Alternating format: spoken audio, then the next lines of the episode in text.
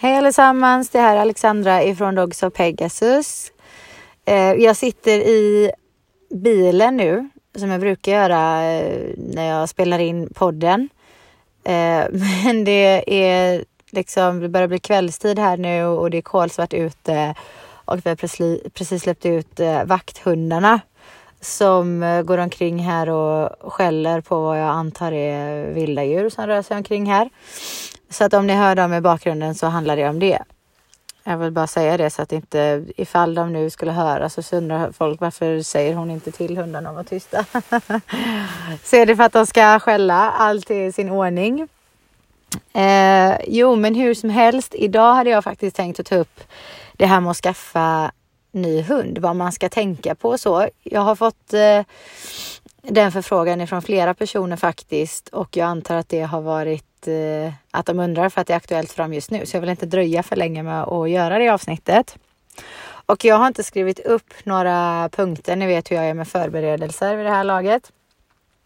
Så jag har inte förberett någonting. Jag har inte skrivit upp några punkter eller så. Um, men um, så att jag kommer att tala från hjärtat och så får det som Alltså man har ju sin lilla checklista i bakhuvudet lite grann här och jag ska försöka anpassa mina utgångspunkter till vad som kan vara relevant för andra människor. Vi har lite Alltså man, när man väljer hund så gör man ju det av olika anledningar. Det är lite så här, vad har jag tänkt ska vara syftet med hunden?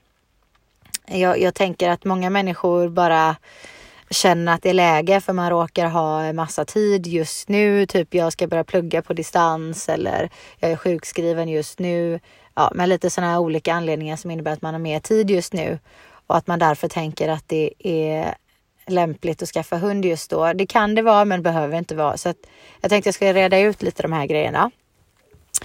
Jag kan ju berätta hur vi gör i den föreningen som jag eh, är volontär för, som heter Millennia Animal Project.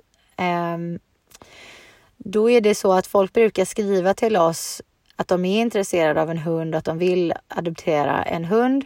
Men de vill kanske vänta till semestern eller planera in det så att de kan vara lediga först. Och då kan det vara allt från en vecka till fyra veckor, sex veckor som folk vill vara hemma med sin hund.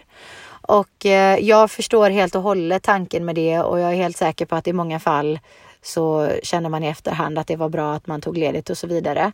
Men kruxet med det Eh, förmodligen ännu mer med vuxna hundar, vilket är framförallt det som är aktuellt när man eh, tar emot en omplacering eller adopterar. Eh, är att du, du liksom du vaggar in hunden i en verklighet som är temporär. Men som bara du vet är temporär och inte hunden. Så att hunden tror att okej, okay, i den här familjen är alla alltid tillsammans. Och sen helt plötsligt en dag så är man inte det för då förväntas man vara ensam och sådär. Och har man ensam tränat under sina första veckor eh, så är väl det jättebra. Men med vuxna hundar är, är det liksom, jag vet inte, alltså jag ska inte på så när folk frågar så här om mina jourhundar kan han vara ensam och så. Jag, jag hade faktiskt det snacket med en tjej häromdagen som ville adoptera en hund och eh, då pratar vi om en hund som är helt ny här. Alltså verkligen superduper ny typ 24 timmar eller någonting när vi, var det när vi pratade då. Um, och då sa han så ja ah, men eh, uh, hur, hur, gör jag med ensamhet och så? Vet du hur han är när han är ensam och så här? Du har inte kanske hunnit vara borta så mycket på den lilla tiden och så.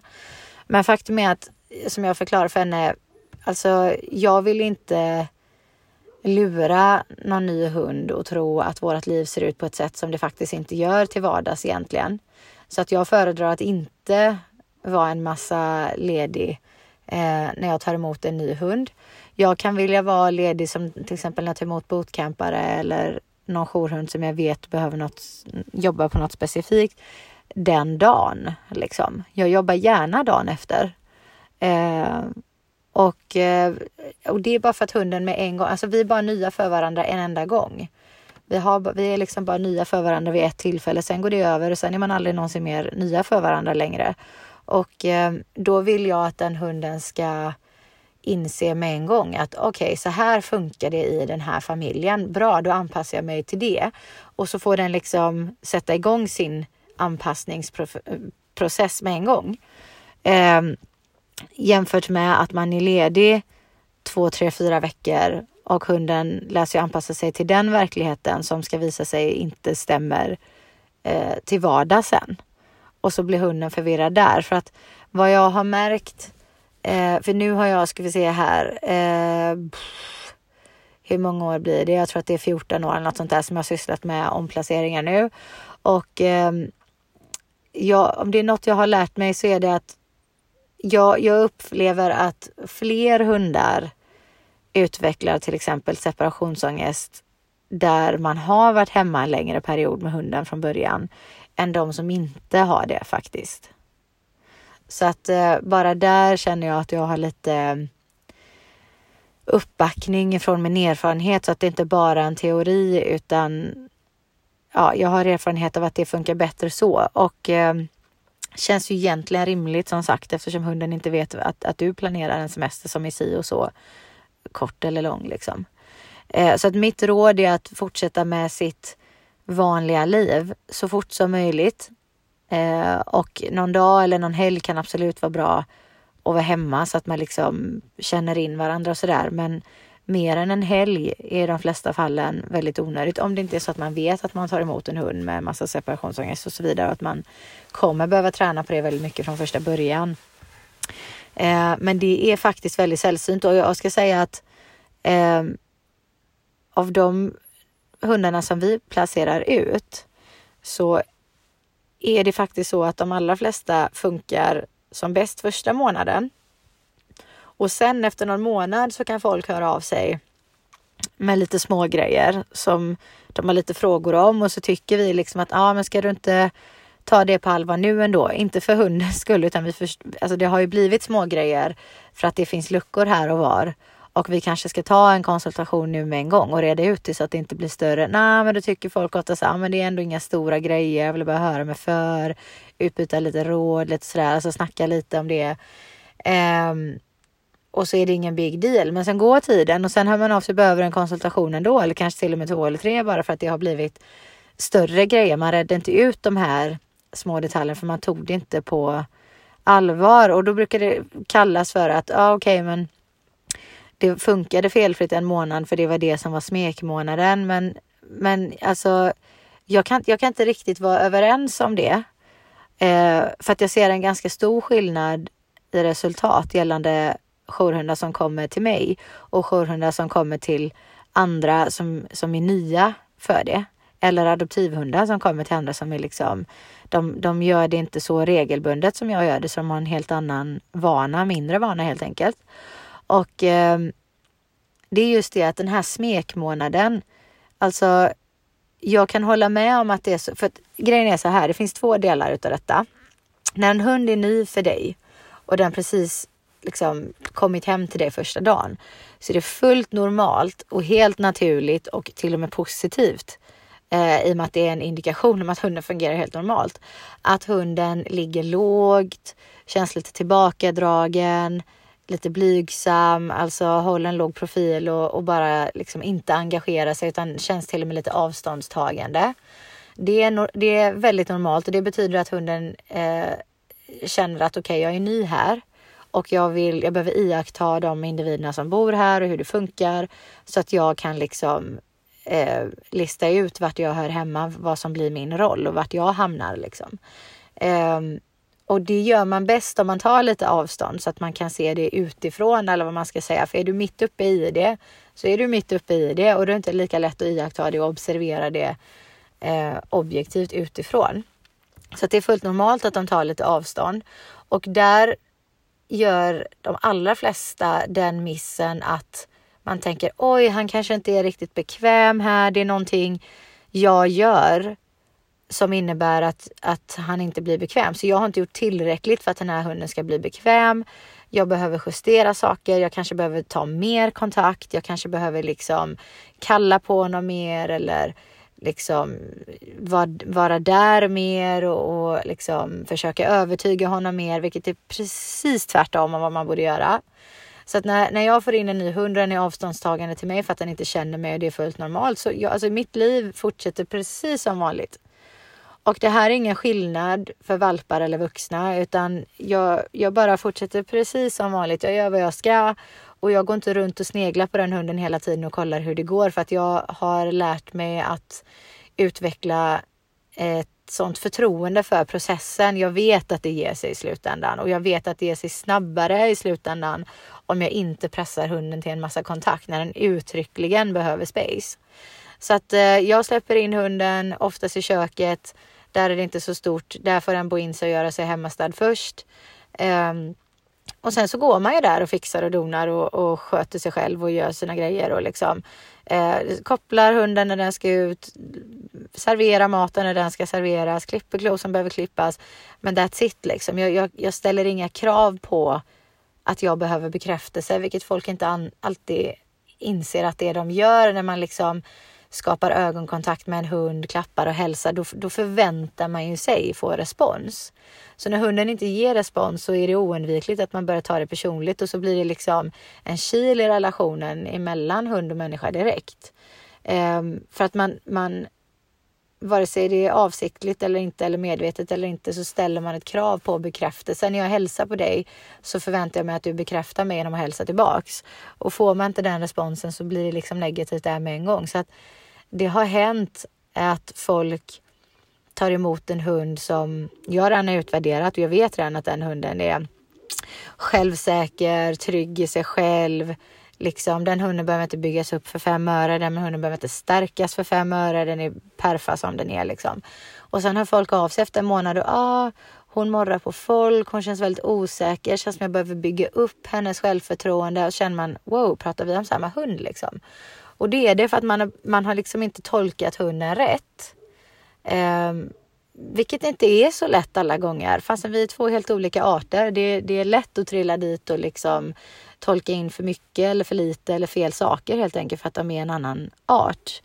Um, men så börjar man med sina etiketter med en gång. Så man börjar liksom, ja men hon morrar så att vet, hon är osäker och hon har dåligt självförtroende och hon måste byggas upp. Och man glömmer att räkna med sig själv i hela den där ekvationen och, och utgå ifrån hur har jag hanterat detta? Kan det vara så att jag inte är en expert på hundspråk och kanske tolkar in fel grejer i det här och så vidare, utan det blir direkt att man sätter en etikett och sen får liksom den hunden det epitetet och då håller man, har man väl gett en hund eh, Alltså har man redan skapat en profil för den här hunden så är de flesta benägna att hålla fast i det för kung och fosterland verkligen. Um, och det är inte så lätt att släppa det när man väl har bestämt sig för att en hund är osäker. Och hunden bara känner sig mer och mer missförstådd och mer och mer förvirrad och, och blir osäker för att den inte förstår varför den inte tolkas rätt hur den än gör. Liksom. Och så blir det negativt. Uh, så att det är normalt att en hund kommer in och är tveksam i början. Låt den bara vara. Och så ger det sig med tiden. Gå inte och checka hur den har det hela tiden och gå liksom inte och oroa dig över att du inte är tillräckligt eller gör tillräckligt. Alltså låt bara hunden vara så kommer det att ge sig och du gör vad du behöver göra och du behöver inte kännas nonchalant utan du bara mitt liv fortsätter som det alltid har gjort. Det är liksom inga konstigheter att du är här, välkommen och så här funkar det, så inte mer med det liksom. Och då kommer det att ge sig betydligt fortare. Um, så att det, eh, jag tänker att det är ena delen av det.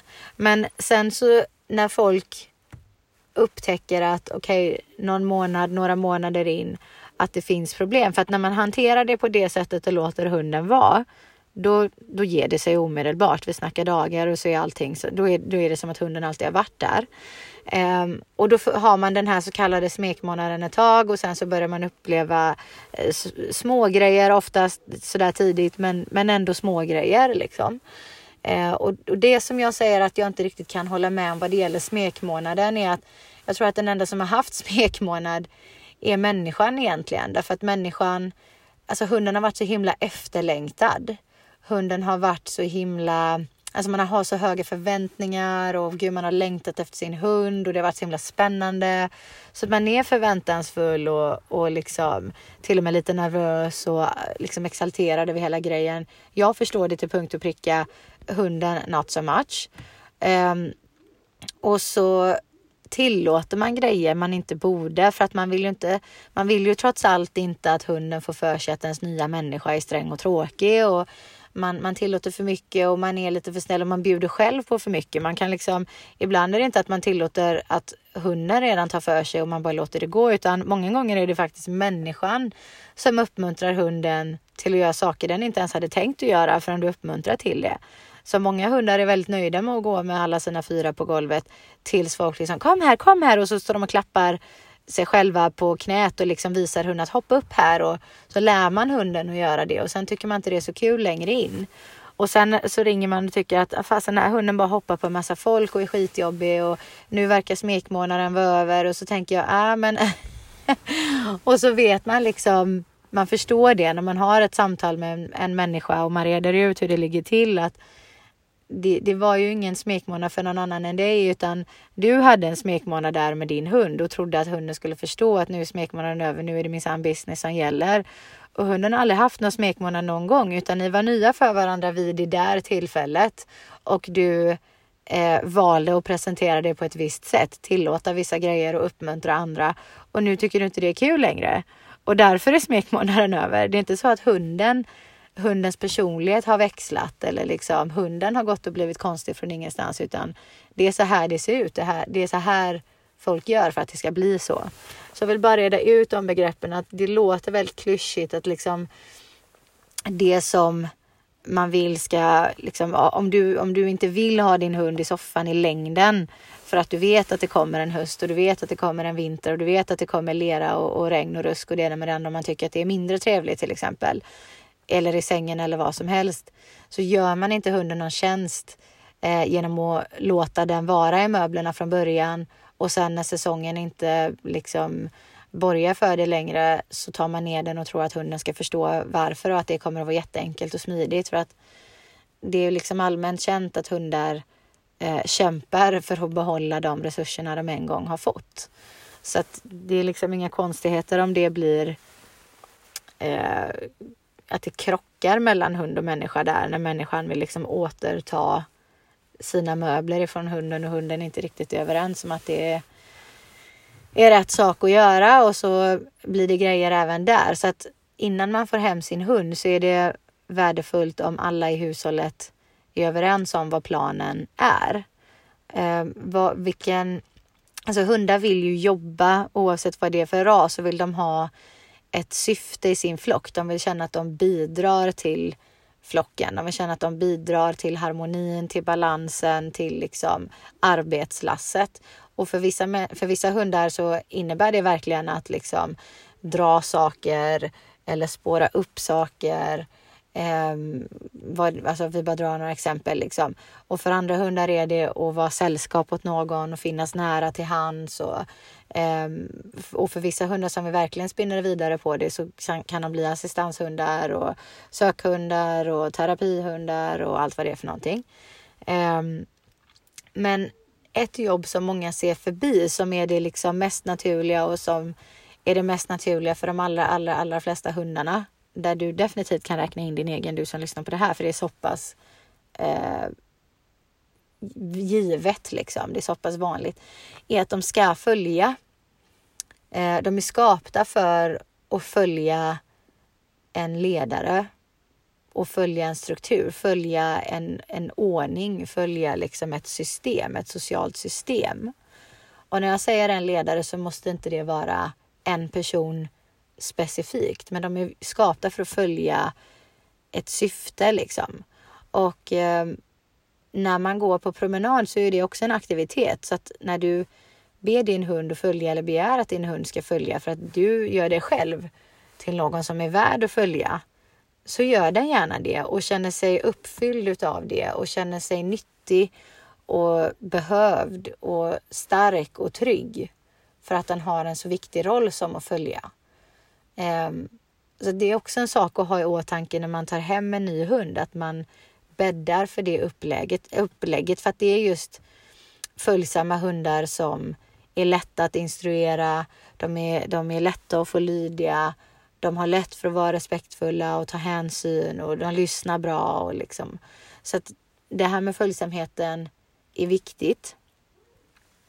Um, och sen när det kommer till att välja individ, då är det så himla många faktorer som spelar in för att det beror på vad du har hemma redan. Så att i Millennium Animal Project till exempel, då vill ju vi att folk mejlar till oss.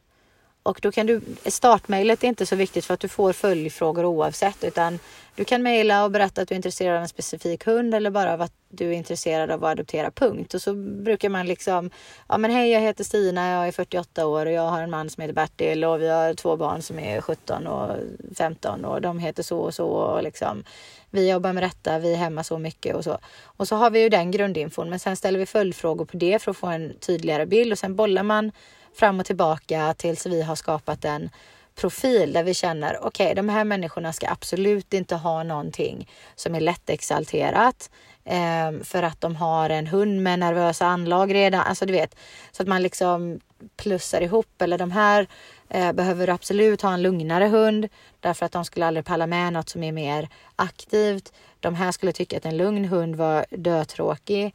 Eh, de här behöver ha en äldre hund därför att det här med, med valptid eller yngre hundar är ingenting som intresserar dem eller som hinns med i deras vardag. Så det är så mycket som spelar roll. Och många gånger så, så förstår inte folk, alltså folk tänker så här om jag bara berättar att jag har barn. Ja, men jag har tre barn som är fyra, sju och nio. Och så punkt. Men, men, och, eller typ jag har två hundar. Jag har två schäfrar, punkt. Men det säger inte så mycket utan sen behöver man veta hur de här individerna är för att sen vad som passar för just dig är så himla individuellt. En hund som är perfekt verkligen eh, för en situation och ett hushåll är inte alls det för ett annat hushåll. Så att det är så viktigt att ha koll på detaljerna för att verkligen göra en så god matchning som möjligt direkt. Och då kan man behöva veta, men hur är dina barn? Är de liksom och då, där är det verkligen var, där vill vi vara helt raka för att folk ska förstå frågan och inte tycka att det är krångligt. Och vi vill att folk är 100% ärliga för det handlar inte, vi sitter inte där bakom skärmen och är ute efter att bedöma. Alltså vi vill ju få hundar utadopterade så det handlar liksom inte om att, att sitta och döma folk. och Tänka, nej, dina barn är så? Nej, men då kan du glömma det. Utan vad är det för hund du ska ha när du har de här barnen som du har? Och sen det är klart att det, man läser saker mellan raderna också och det är ju både för hundens och för din skull som vi gör det. Så till exempel, har du väluppfostrade barn?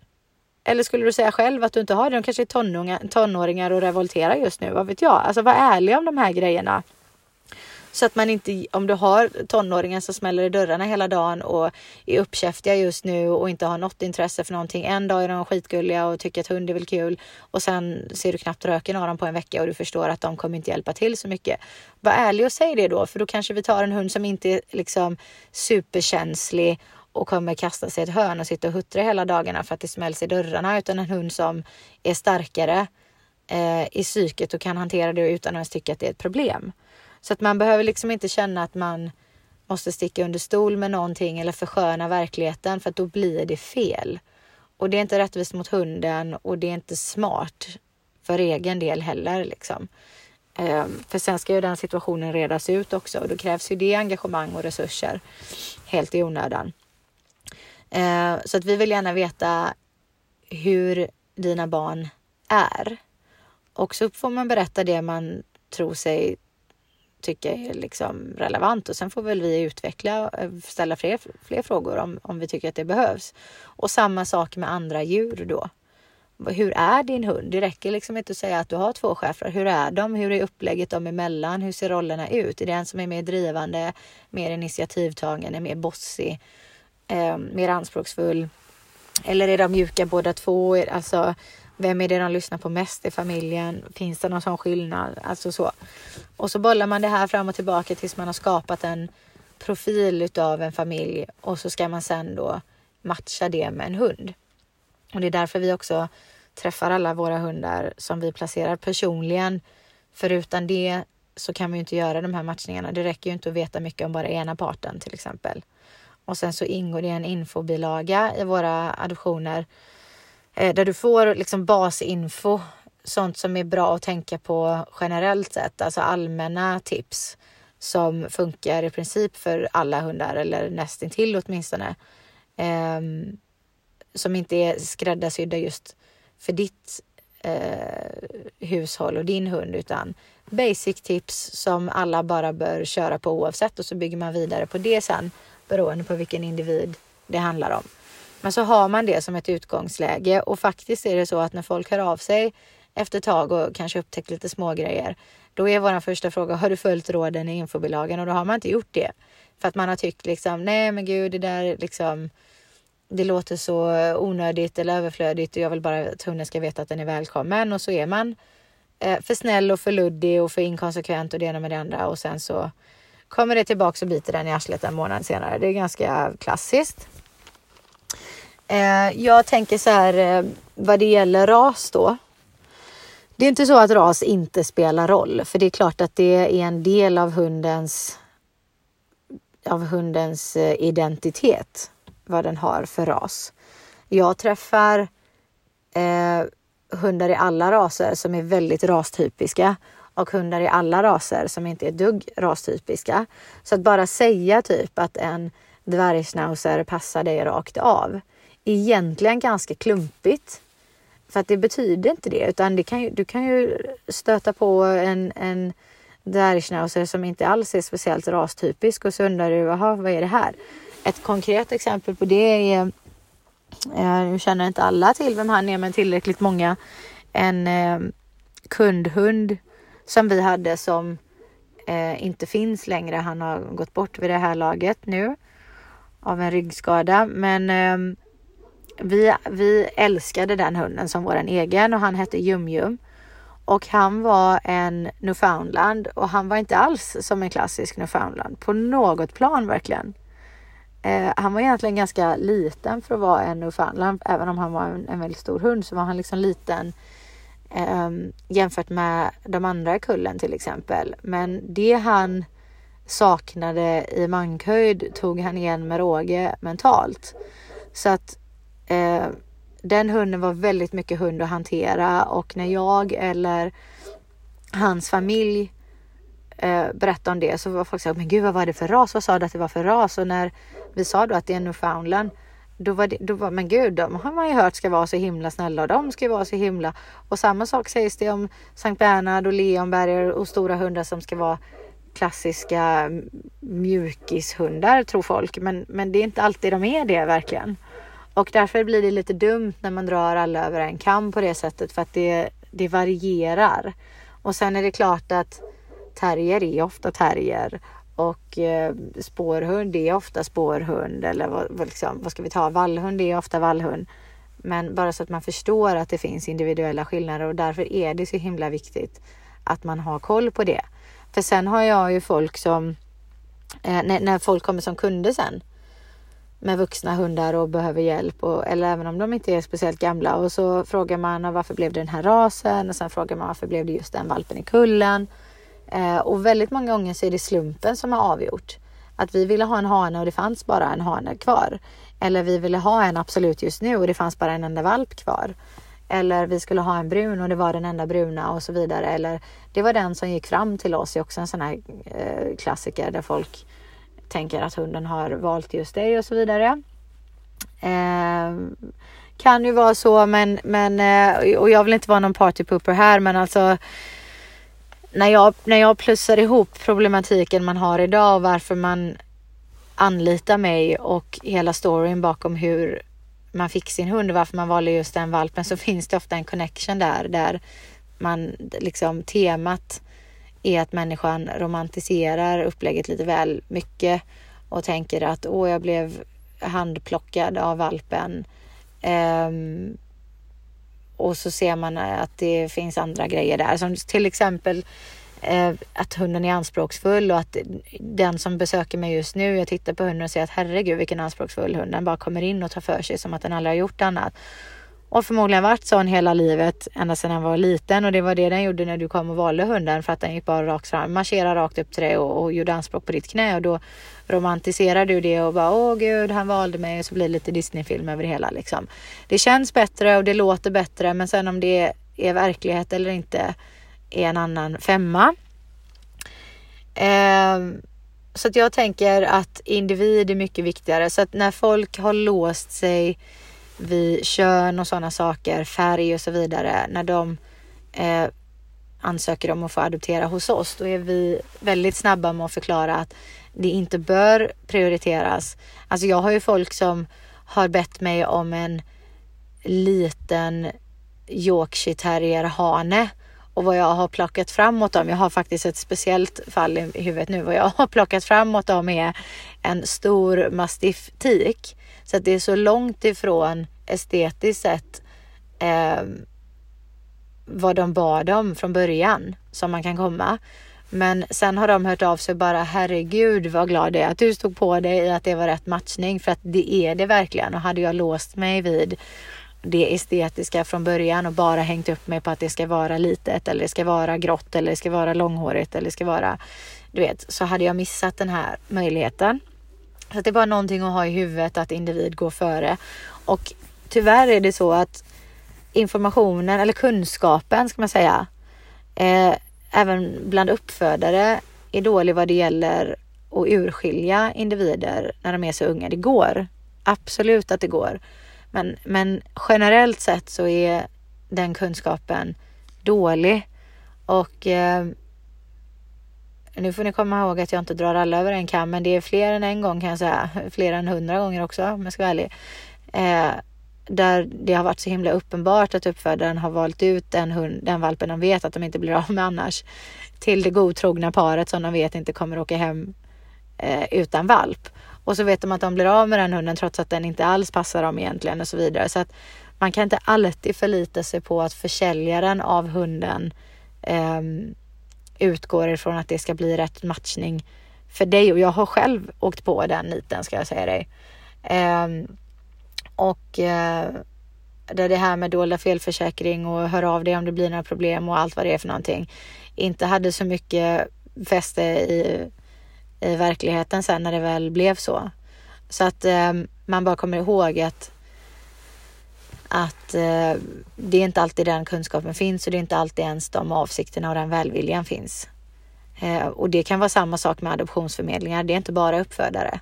Det kan absolut vara så i adoptionsförmedlingar. Så det är viktigt att utreda att man skaffar sin hund från ett ställe eh, som är seriöst åtminstone om det är viktigt för dig att ha en backup, åtminstone om det är viktigt för dig att ha någon att bolla med för resten av hundens liv, vilket alltid är praktiskt liksom, om inte annat. Um, och vill du ha en till hund senare så vet du att du har, att du kan vända dig till samma förmedling igen. Och att de känner din hund och liksom vet hur du funkar och att sannolikheten för att, du, att det går lika bra gången efter är väldigt stor. Så um, det är värt att, att investera engagemang i vart man skaffar sin hund liksom. Oavsett vad det är för slags instans. Um, och sen eh, för när folk är så här, ska man välja valp eller vuxen? Alltså för mig personligen är det svaret typ alltid vuxen för att jag är inte en valpmänniska. För mig personligen så är det så här att valpar är typ det sötaste som finns är den enda fördelen nästan som jag kan se. Eh, för att de är jättegulliga och de kan vara jätteroliga och de är liksom adorable. Men, men det överväger inte att för mig det, det är så, det är sånt extremt stort ansvar. Folk är så här, de vill gärna ha en valp för att då kan man sätta sin prägel är, är en, en, klassiker också som många drar. Och det är så här, vad är det för prägel du ska sitta, sätta? Menar du att du är så fruktansvärt perfekt så att det vore förkastligt om hunden inte får din prägel? Liksom? Alltså, många gånger så överskattar man eh, sin egen kompetens och man överskattar eh, sig själv helt enkelt. Man utgår ifrån att man är någon hundexpert helt plötsligt och verkligen kan det här med hundfostran, att det kommer gå bra bara för att du får sätta din egen prägel. För det innebär ju att vi kommer att klicka och, och, och segla iväg i solnedgången liksom. Eh, och sen ser verkligheten annorlunda ut. Eh, så att jag tänker att vuxen är att föredra i de allra, allra flesta fallen. Jag har till och med så här, om jag ska berätta för egen del, eh, jag vet inte om det har undgått någon som har följt med ett tag, att jag eh, är väldigt nära min hund Alfie som är en av våra vakthundar. Och eh, honom köpte jag som valp hos en uppfödare i Belgien. Ehm, eh, och sen var hans fysik katastrofal och har alltid varit, men det är en historia för sig. Men, men vi har verkligen connectat och har en, eh, en stark relation som inte kom gratis. Vi har jobbat för att få den.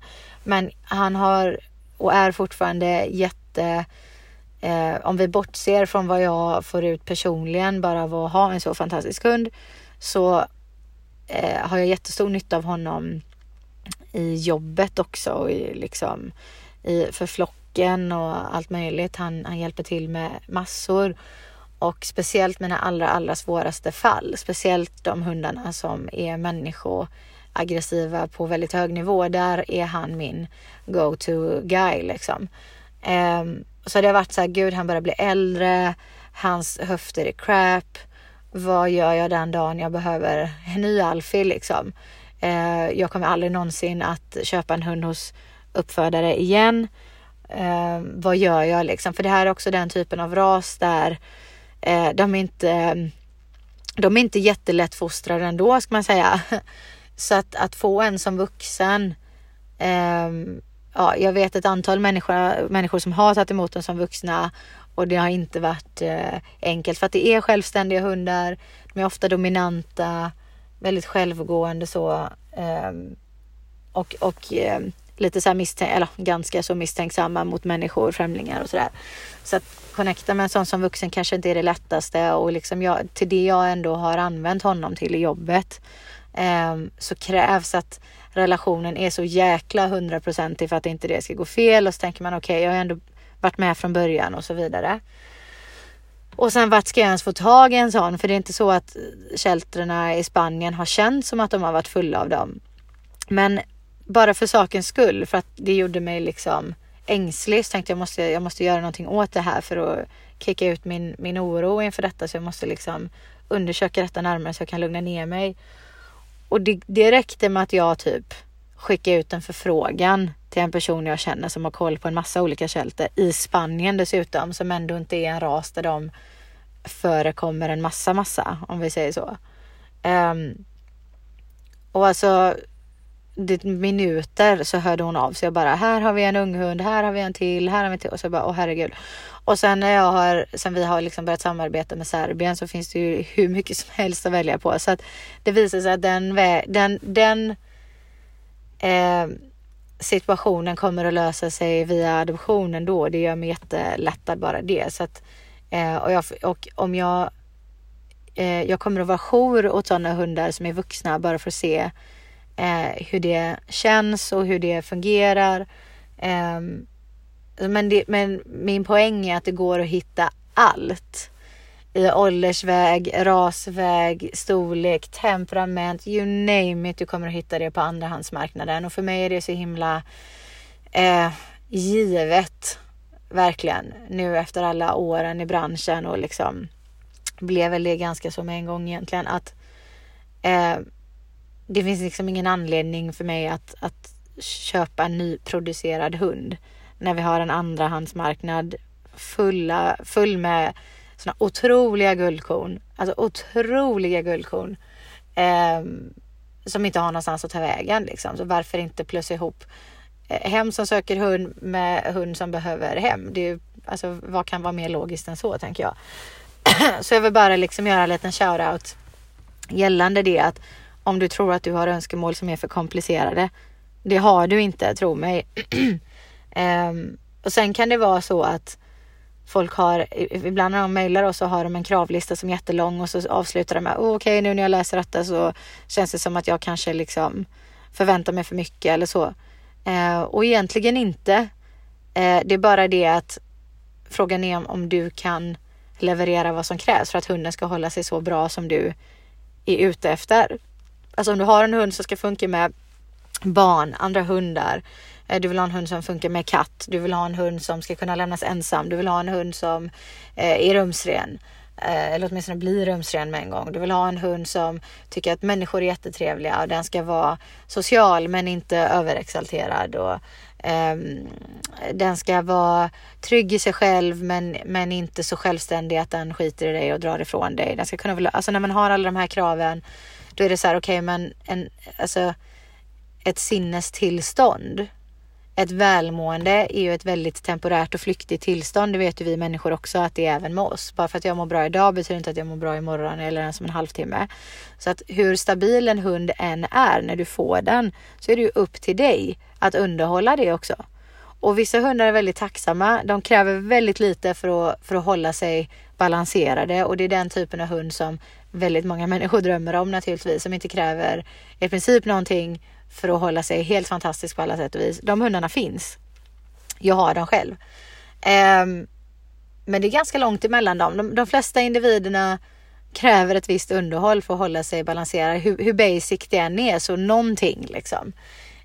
Um, och då är det upp till dig att, att, leverera de här grejerna för att hunden ska hålla sig så. Och det är en liten pusselbit som jag märker att många människor missar. De tror att bara för att jag fick en stabil hund, jag har ju ändå valt adoption nu så att jag ska veta vad jag får. Hunden är vuxen, jag ser vad jag får. Eh, och bara för att den är balanserad när jag får den så innebär det att den alltid kommer vara det. Och det är ju inte så. Alltså vilken, vilken levande individ håller sig liksom tipptopp så länge den bor under samma tak eller hela tiden vistas i en omgivning som är negativ på något sätt. Nervös, ängslig, stressad, otålig, arg, ledsen, alltså vad det än är.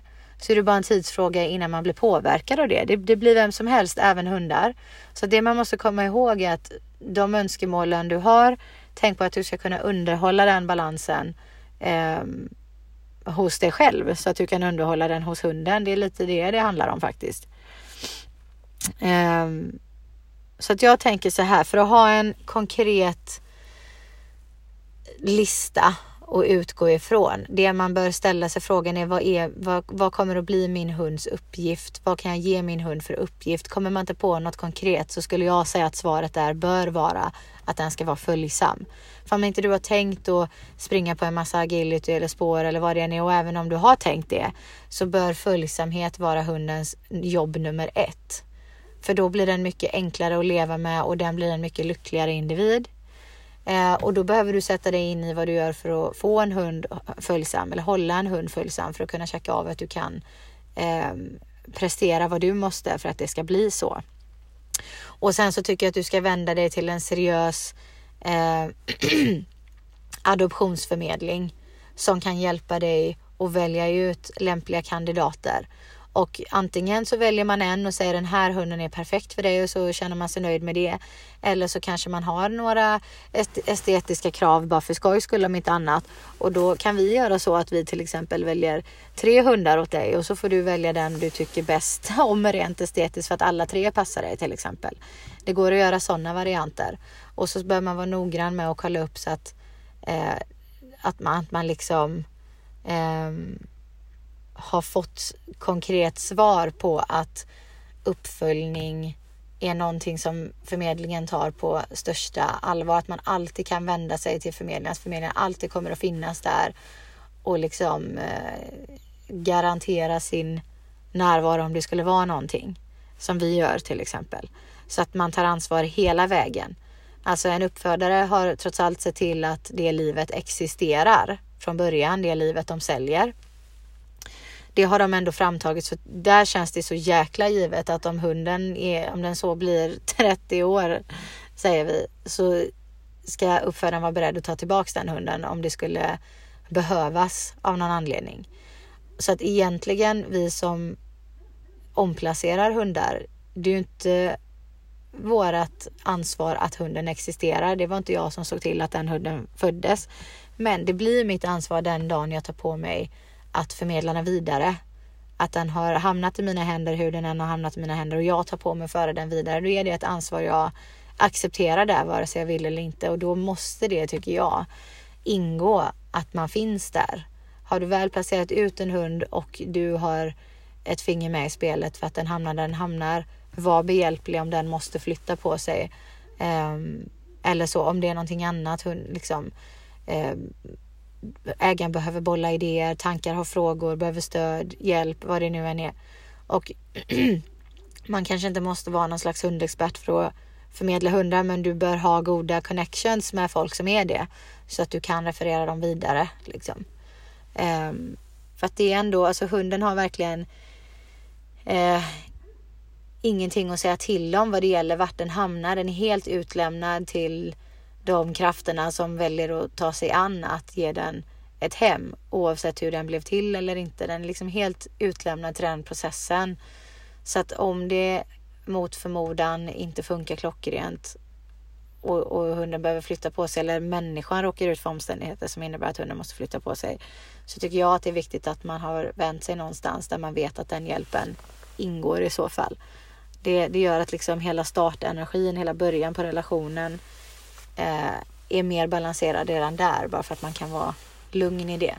Och just därför så kan jag faktiskt också berätta att vi inte generellt sett inte godtar provperioder när folk frågar om de får ha en hund på prov.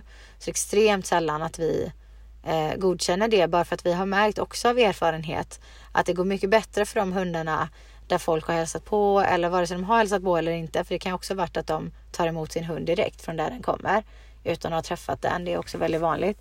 Um, för att de är trygga i den matchningen som förmedlingen har gjort. Men de är så jäkla säkra på att det här är min hund. Alltså det har aldrig funnits en tveksamhet kring det. Att oj, hoppas det går bra. Vi får väl se hur det här funkar. Utan det här ska funka, punkt slut. Eh, det går betydligt bättre för de hundarna än för de som när vi tillät provperioder en gång i tiden skulle testa, skulle se, skulle känna sig för. Alltså måste kolla det här, måste känna efter det där. Och hunden känner med en gång när de kommer in i det hushållet att, nej äh, vänta nu. Är jag välkommen här eller inte? Står dörren öppen eller inte? Det är så himla mycket tveksamhet i alla runt omkring mig. Jag blir själv tveksam och så startar relationen inte så bra som det kunde ha gjort. Liksom. Så därför har vi inte provperioder utan tänk så länge du behöver tänka. Kom tillbaka om du behöver komma tillbaka. Ställ fler frågor om du behöver ställa fler frågor. Men var säker när du väl tar beslutet annars blir det inget. Liksom. Um, alltså en policy kan ta tid att utveckla bara för att erfarenheten lär dig vad som behöver finnas där och inte. Så um, det kanske också är någonting att ha i åtanke liksom. Och ha, vänder man sig till en förmedling då kan man ju berätta precis hur man lever, precis vem man är, precis vad man har för önskemål, vad man absolut inte kan tänka sig.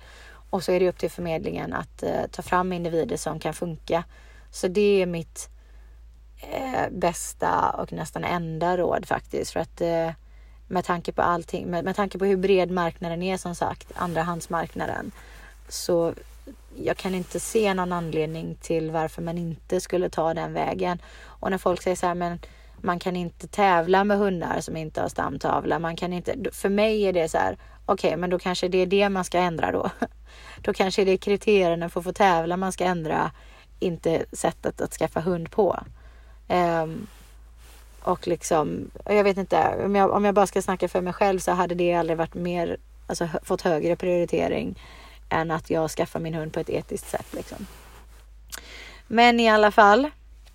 Um, om, um, om jag ska göra ett nytt avsnitt gällande det här så kanske jag borde gå in lite grann på vad man ska tänka på första tiden och sådär. Men jag ser att jag håller på och tiden håller på att springa ifrån mig här innan det stängs av automatiskt och det känns som ett eh, helt eget eh, avsnitt i sig för att det är en del. Men eh, ja, det, det är mycket att tänka på det här eh, när man skaffar hund. Väldigt många impulsköp går superduper bra ändå, trots att man inte har tänkt på någonting. Tur kan man ju ha liksom.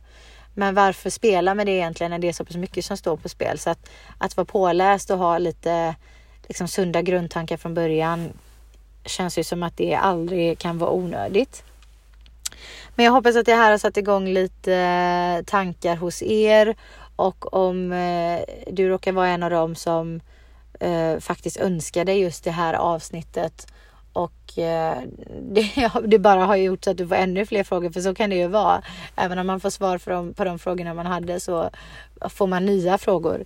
Eh, bara för att man fick så mycket information och, och liksom eh, då får ni gärna skriva till mig och ställa de frågorna och så kanske jag gör ett avsnitt av det eller så bara får du svar på det själv. Men okej, okay, jag önskar er en eh, bra morgon, middag, kväll, natt när ni har lyssnat på det här. Och så hoppas jag att vi ses och hörs. Ha det fint allihopa. Mot balans. Toodiloo!